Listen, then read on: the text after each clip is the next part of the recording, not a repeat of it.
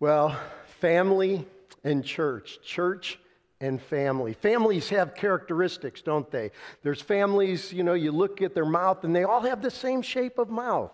Or you look at their nose and they all have the same size nose or shape of nose or, or their ears or, you know, maybe their earlobes are attached or they're detached. But we all have these family characteristics. But it's not only physical characteristics, we have sometimes career character or career tracks, right? The father and the son, they're doing the same kinds of things. My great grandfather was a brewmeister in Germany. My grandfather was a bootlegger in Chicago. I'm just kidding about that. Mom, if you're watching, I'm just telling you. So, so you know, he did. I mean, during Prohibition, he had all his crocks and everything in the basement to do that. Wasn't a bootlegger that I'm aware of, but you know, there's family secrets as we talk about, right? So as we think about this, there's also the same kinds of things in churches. Churches have characteristics. You can walk into a church and you'll find it the friendliest place in the world. Or you'll find it is cold. It's a characteristic. You'll find churches where it's really easy to get plugged in, and then other churches where there's a little bit of a wall, but these are all different characteristics. And so, what I've wanted to do was take the series and weave together the importance of church and family together. Church and family together. Ecclesiastes 4:12 says this, it's like a rope and the rope is a picture, right? And it says in Ecclesiastes 4:12 a, a, a rope of three strands is not easily broken. And what I think we need to realize in the world that we live in today is that a church and a family have to be woven together. But of course, God has to be present, right? But what I'm seeing more and more is there, there's a separation of church and family. Even the secular world, doing their surveys and watching correlations, can see that families that attend church frequently, regularly, hold together differently than churches or families that do not attend church. And the church then that cares about family makes a difference in these important places of marriage and raising children and all these kinds of things. And that's why it's so important. And so I think it's a great picture. What I wanted also to do was remind us is that these are two institutions that God created the family and the church. It's God's invasion into the world, right? It, it's not us that gets to decide what family is going to be all about and what it's going to look like, nor do we get to do that with church. Now, there's a lot of freedom. I'm not denying that, and there can be a lot of different ways to do things, but the foundation of a family is in the marriage. We don't get to make that up. The foundations of a church has got to be built on the person of Jesus Christ and, and his mission in the world. These are important elements of God's invasion, and, and we wanted to bring this series and bring these things together. But we know, all of us know this. As we talked about family last week, and we talk about church this week, there's a lot of distrust a lot of distrust towards leaders, a lot of loss of confidence in institutions like churches. And then there's a struggle to even believe, right? This, this trusting of, of God, this, this sense that God has spoken. And these three things are conspiring against people in our culture. And, and people are walking away from the church. No surprise there, right? The young generation is struggling to stay involved, but even the older generations are breaking away from the institutions that God created for our benefit and our welfare. So what I want to do is in this series is answer the question, what is God's plan? What is he saying to you and to me to do today? about these things. If you have your Bible, would you open with me to Galatians, Galatians chapter 6? Want to look, Paul wrote these letters to uh, the, the church in Galatia, actually, a group of churches, and uh, he wanted to remind us of some important things as a church. If you're able to stand, could I invite you to stand as I read God's word? Says in Galatians chapter 6, I'm going to pick up in verse 7 and read to verse 10 Do not be deceived. God is not mocked, for whatever one sows, that will he also reap. For the one who sows to his own flesh will from the flesh reap corruption. But the one who sows to the Spirit will from the Spirit reap eternal life. And let us not grow weary of doing good, for in due season we will reap if we do not give up. So then, as we have opportunity, let us do good to everyone, and especially to those who are of the household of faith. Father, you invaded this world in a lot of ways. But one of the ways you invaded was you spoke. You spoke a word that we need to pay attention to today. Help us to have ears to hear. And we just pray that simple prayer in Jesus' name. Amen. Amen. You may grab a seat as we look at this this morning. Uh, I want to bring us back. Remember, last week I talked about the family. The family is a place that should have grace in it, it should demonstrate the grace of God, but the same thing is in the church. So let me say it this way the church, or Fox Valley Church, demonstrates the grace of God to reveal God so that people will stand in awe of God. In other words, a church needs to be characterized. Remember, I said it's got to focus on Jesus Christ. Jesus Christ came and offered a gift of grace. It's not a gift you can earn, we don't deserve it. The cross is freely extended to everybody. Everyone in the world can find forgiveness through Jesus Christ if they turn to Him. Well, that's grace, right? It's this gift. God demonstrates His gift. Hopefully, Fox Valley Church is doing this. This is what we aspire to because it's the purpose of the church. Why? To reveal God so that people would see God. That's what it says in 1 Corinthians. Non believer walks into the church and he says, Wow, God is surely among this people to demonstrate God so that people will stand in awe of God.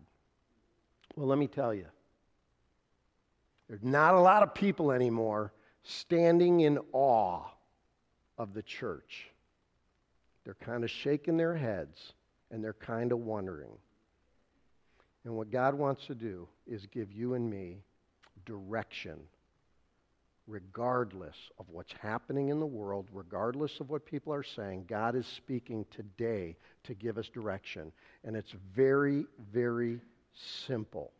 It comes out of verse 7. But let me tell you, my first point is we've got to sow to the Spirit sow to the Spirit. Now, as we look at that, let's go into the scripture itself to make sure nobody is lost at what Paul is saying here. He says, right at the beginning, he says, Do not be deceived. Regardless of how people are living, regardless of what's going on, do not be deceived. Don't be pulled away by people walking away. Don't be pulled away because people aren't living the way God calls us to live. He says, Don't be deceived. And then he comes back and he says, God is not mocked. This is not a blemish on God's name. It's not a blemish on God's character. It comes right back at us. Because God has given us all that we need to live the life he's called us to live. So, Paul lays out a very simple principle. He says, whatever one sows, that is what gets reaped. Now, this is a very simple uh, agrarian uh, metaphor, picture, right? If you plant an apple seed, what do you get? an orange tree. No, you get an apple tree, right? There's no confusion here. If you plant an apple seed, you get an apple tree because there's this effect. And so, what he's saying very simply by the word sow is he's talking about our actions. He's talking about our attitudes. He's talking about our thoughts. If you have certain actions or certain attitudes or certain thoughts, you will reap the things from those actions, from those attitudes, and those thoughts. And then he's going to tell us very clearly where we should be setting our actions, where we should be setting our attitudes, and where we should be setting our, our thoughts, attitudes, and actions, right? All of it. But you need to see what he's saying here is that whatever we sow, that's what we're going to reap. Jesus taught the same thing, right? In, in the Sermon on the Mount. He says, you, you don't go to a grape bush and find thistles or a grapevine. When you go to a grapevine, you find grapes. See, this concept was very simple. There, Jesus was talking about false prophets. In Matthew chapter 7, verse 15, he's trying to lay out to the people that he was teaching that day is that there is this sowing, reaping principle. And so you don't go to a grapevine to find thistles, you find grapes. But look what he says in this next phrase. He says, If you sow to the flesh, then you're going to reap the corruption that is in the flesh. Now, when he uses the word flesh, he's just simply trying to say about the way we live apart from Christ. He's talking about these women, he's talking about these men that are trying to navigate life by the ways of the world and pushing God out. He's talking about these people that may say, Hey, I prayed a prayer when I was eight years old, but they're really aligned with the world and the ways of the world. They're living according to natural impulses and desires and resisting the very things of God because that's where he goes next. But the one who sows to the Spirit is the one who will reap from the Spirit eternal life. Now, when he says eternal life, it's not just waiting till you get to heaven. He's talking about a real change in our hearts today. So, eternal life begins the moment you fully trust in Jesus Christ for the forgiveness of your sins. At that moment, the Spirit comes in, the Spirit begins to change you and transform you from the inside out. That transformation will not be complete until Jesus returns. Consequently, we'll all continue to sin, we'll constantly be struggling against the flesh. But we should be seeing a growing work of God of the Spirit. So it's a simple, simple concept of the spirit and the flesh. Now, Paul got into this in chapter 5, and I, I just want to bring this to your attention. Just so that we're, we're not confused at what we talk about when we say attitudes or actions or thoughts. Paul wrote in Galatians chapter 5, he says, The works of the flesh are evident if someone is paying more attention to the world, paying more attention to natural inclinations, paying more attention to what they want apart from God, look what happens, right? There's consequences. You're going to get sexual immorality.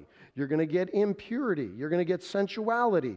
If you take these first several, you could draw a line right there, and you begin to see that parts of the consequence or the fruit that comes from people paying attention and playing with the flesh is that there will be a sensuality about them.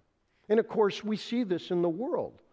When Paul wrote and Peter wrote about what it's going to look like at the end of the age, when we look at the last days, we begin to see these very things a sensuality, a focus on sexuality that perverts God's good plan, a focus on impurity. All of these things are pressing in the same direction. He then talks a couple things about some religious areas, idolatry or sorcery, right? These, these places where we now start tampering with the spiritual world and the spiritual life contrasted to what God really wants, where He wants us focused on His work and the work of the Spirit. Then He gets into a number of relational things, and this is happening all over the place in our families, in our homes, in our extended families, as the world begins to navigate all the complexities of the political cycle last year and all the things with COVID and medical and science, right? There's enmity, there's strife, there's jealousy, there's anger, and how are people trying to deal with it? Well, it goes into these things, talk about the dissensions, they get into more divisions, but they get into drunkenness and, and orgies, and they start playing with things of sex and drinking and alcohol of all sorts, drugs, all these things that start playing into those ways of the flesh to satisfy what's going on in our heart. And that's what the world has done. And a lot of Christians, unfortunately, have walked that same path. There's more addictions that we have to deal with. There's more brokenness in families that are going on. And, and it's what Paul then writes in chapter 6 don't be deceived. God is not mocked. If you're going to sow to the flesh, these are the very things that you're going to reap. And so the list is right there for all of us. But then he goes on in the next couple of verses and he starts talking about the fruits of the Spirit. The fruits of the Spirit this is, if you sow to the Spirit, look what the Spirit reaps love, joy, peace.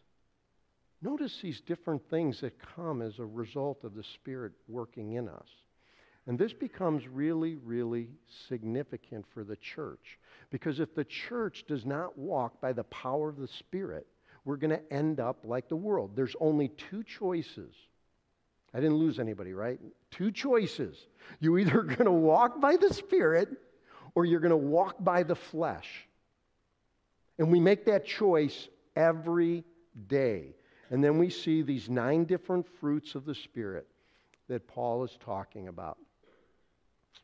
And what we need to see is a church generally, but Fox Valley Church in particular, be a church that is focused on these kinds of things. But it is not something we do, it's a result of yielding to the Spirit. And that is that there is these things of love and joy and peace and patience, right? Now, let's get out of the agrarian cult, uh, culture or picture for a moment. And I want, I want to press us into a new direction just for a moment because I think this will make sense to you. I don't know uh, when you grew up, but uh, when I grew up, uh, there was a candy jar. My grandparents actually had this candy jar, right? But my, my grandparents and my mom and dad, you know, they didn't want us to dive into the candy jar. Why? Because it wrecks your meals, right? You need good, balanced meals. Now, to be fair, my grandparents didn't really have a candy jar, they had a candy drawer. And it was full of these kind of things, but I just thought a picture of a drawer with a bunch of things in it wasn't as good as this jar, right? Now, in that jar, you can see all different kinds of candies. And, and you know the principle here. Mom and dad say, don't eat all the candy because what happens is it ruins your appetite for good things. You don't feel like eating. You get a sugar high. But mom and dad know something kids don't often know, and that is that you need good nutrients, you need good vitamins, you need to eat a healthy, well balanced meal several times a day. And the candy jar is what wrecks that. Now, here's the problem these candies in the jar represent all kinds of things. Some of us love certain kind of candy. Some of us love chocolate. And so we're always looking for the chocolate there, right? And we get our sugar buzz from the candies that we eat. And then it kills our appetite. Now, sugar comes in a lot of forms today, doesn't it?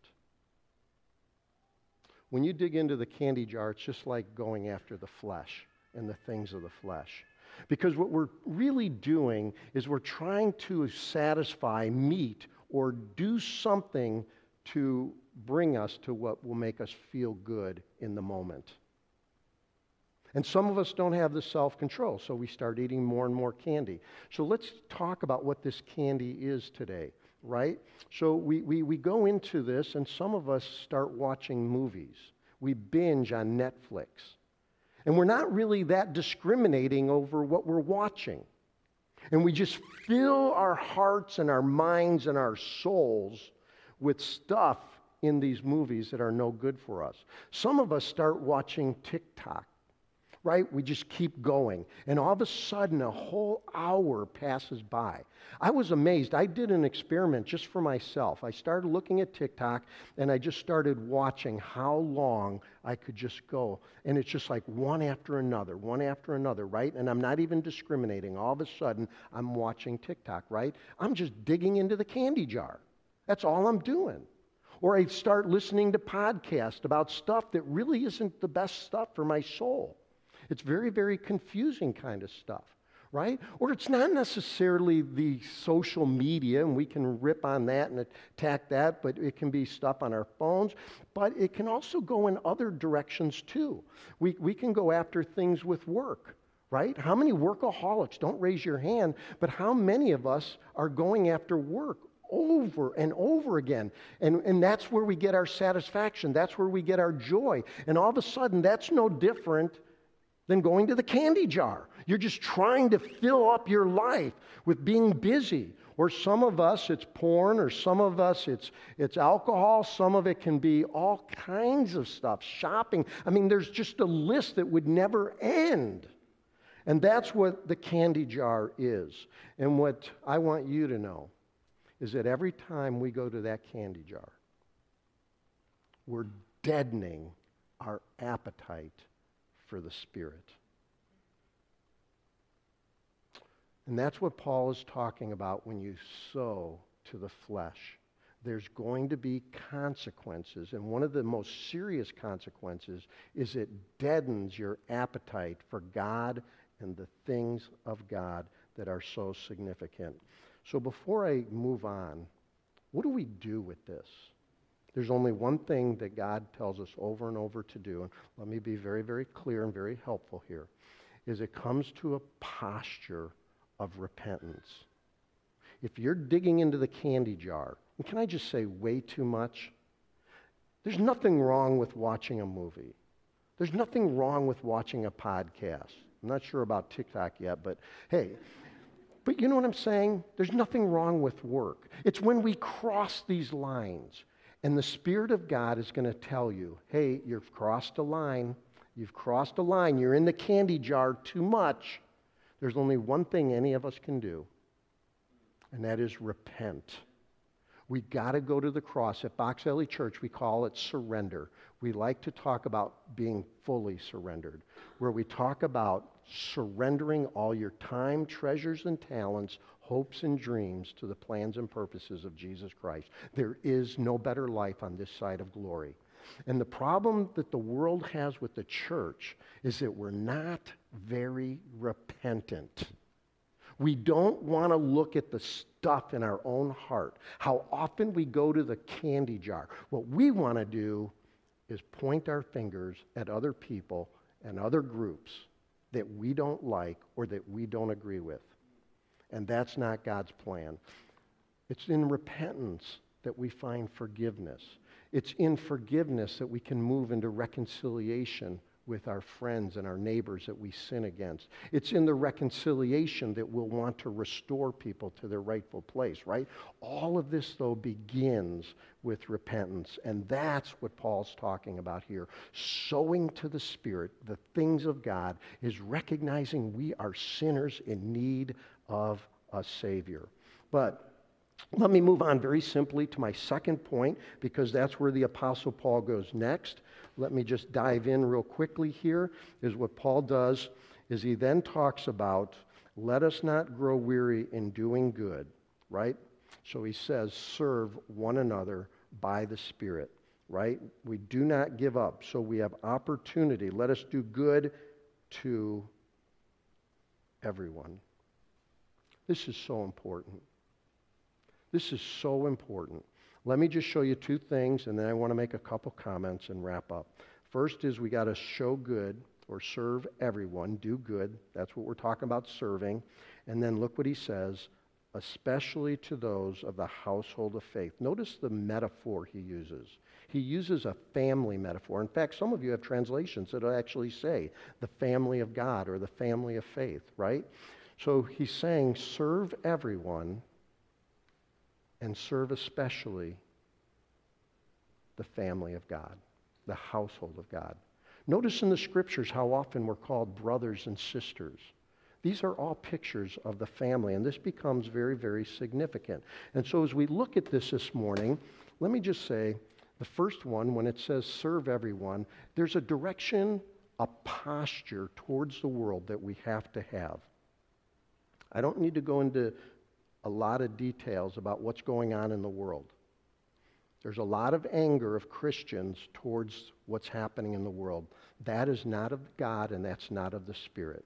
Jesus himself said, Love those, love those with whom you disagree. Love those, he actually says, love your enemies, right? But that's what we mean by that. Love those with whom you disagree. We can look at all the gender issues. We can look at all the marital issues. We can look at the breakdown of the family. We can look at racism. You can look at any area. And what God, Jesus Christ is telling us to do is we need to love them. We need to serve them. 1 Peter chapter 3, verse 15 says, But sanctify Christ as Lord in your heart. Set Christ apart in your heart. Make him Lord. It's the same thing. It's a posture of surrender. And that's what God is telling us to do surrender to the person of Jesus Christ. And then he says, be ready at any time to give a hope, a defense for the hope that is in you, to be able to talk about Jesus. Yet, he says, with gentleness and reverence. And that's where the church is slipping. This is where we have to engage people with whom we disagree, people that are struggling to make sense of all this, and we've got to do it with reverence. They are made in the image of God. God doesn't say you have to agree with all of them. All he's saying is, you just focus on me, I'll take care of the rest. Do it with reverence, right? Well, Fox Valley Church when we talk about our mission, it's all about Jesus. And our mission statement is very clearly, I like to say it this way we are at our best when we're telling and showing the story of Jesus. That's when we're at our best. Showing the story of Jesus is simply what we're talking about serving, loving people, caring for people. Telling the story of Jesus is clearly helping people to understand how they can receive Jesus Christ as their personal Lord and Savior. Our statement becomes so, so significant. But that's all towards the world. I want to turn it a little bit towards the church now because he said, especially the family of God or the household of faith, right? Now, certainly we got to show the story of Jesus in the church, and we got to keep telling the story. There's lots of people that come to Fox Valley that really don't have a relationship with God, so we got to do it there. But I want to turn now towards the church itself. And one of our values is meaningful relationships, right? We value this. Meaningful means meaningful. We want to get off of the surface conversations. We want to get into talking about what God's doing in our hearts, how He's changing us, or what we're struggling with. We sometimes in our small groups call them transformation questions. Can you imagine just sharing with a couple people that you trust you know what? This is really kicking the life out of me. Can you pray for this? Here's something that I just can't seem to kick. Would you help me with this? Right? This is where we get transformed.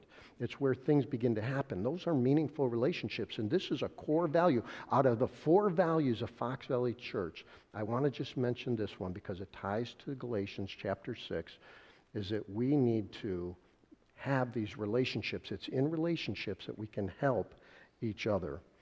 Pastor Brad mentioned a little bit ago, there's a serving wall. I praise God. Can I tell you, I am so encouraged as a pastor. You hear me say this. I'm so bullish on Fox Valley Church. You know why? Because people are awesome here. I just see people trying to walk in this posture of surrender and serving. We have awesome elders in Fox Valley Church. They love this body, they pray for this body, they serve this body and they're available to this body. So often they're in the foyer, in the cafe. We've set up times where you can just drop by so you can visit with me or one of the elders, and, and they're available just awesome. The staff, I've been so encouraged by our staff over the years, men and women that are trying to walk in this posture of surrender. And then if I go on with the host of people serving in so many ministries in Fox Valley and some of our satellite ministries that we're part of, God is doing, or our partner ministries, God is doing so much. And I'm just so bullish on that. But just like we heard from Jennifer a few moments ago, if you have not found a place to serve, the serving wall is a place to go. We're going to keep that up so that we can keep talking about how we can serve one another and serve our community. There will be lots of opportunities for us to serve in our community. Well, this morning, before I pray, if you're a regular attender of Fox Valley Church or a member, you received an email from me this past week uh, concerning Marshall, who passed away. Mary uh, has been on our staff and Marshall uh, got COVID and he passed away on Tuesday. And so I bring this out, one, so we can continue, to pray. One way we can serve Mary on our staff. She's been our staff for over 15 years. She has served us so faithfully. But one way you could serve her is just write her a note, send her a card. She's left with three boys and uh, just a tough spot where she is. And the second way that you can help is we set up a fund to serve the family. And if God leads you to help out, you can give on the app or you can write a check and uh, just designate it so we make sure we get it to the right, right place. But I want to continue to pray for Mary in this transition of loss. I praise God, though, for Fox Valley because already, since that email went out, I can't even tell you how much has come in to support. It's just been beautiful all the care and love of this body. Well, let me go ahead and uh, pray for us. God, you are amazing, and you call us to believe you, to believe you that you sent your son, that you left when your son moved from this earth and returned to heaven. You then left the Spirit. And God, these are the things that we believe. These are the things that change us. And I pray, God, that we would be characterized by the things of your Spirit love and joy and peace and patience. And God, we also want to pray for Mary. We just pray for her in this transition. We ask for your grace, your power, your love, that she would keenly feel your presence in all these things. We pray in Jesus' name. Amen.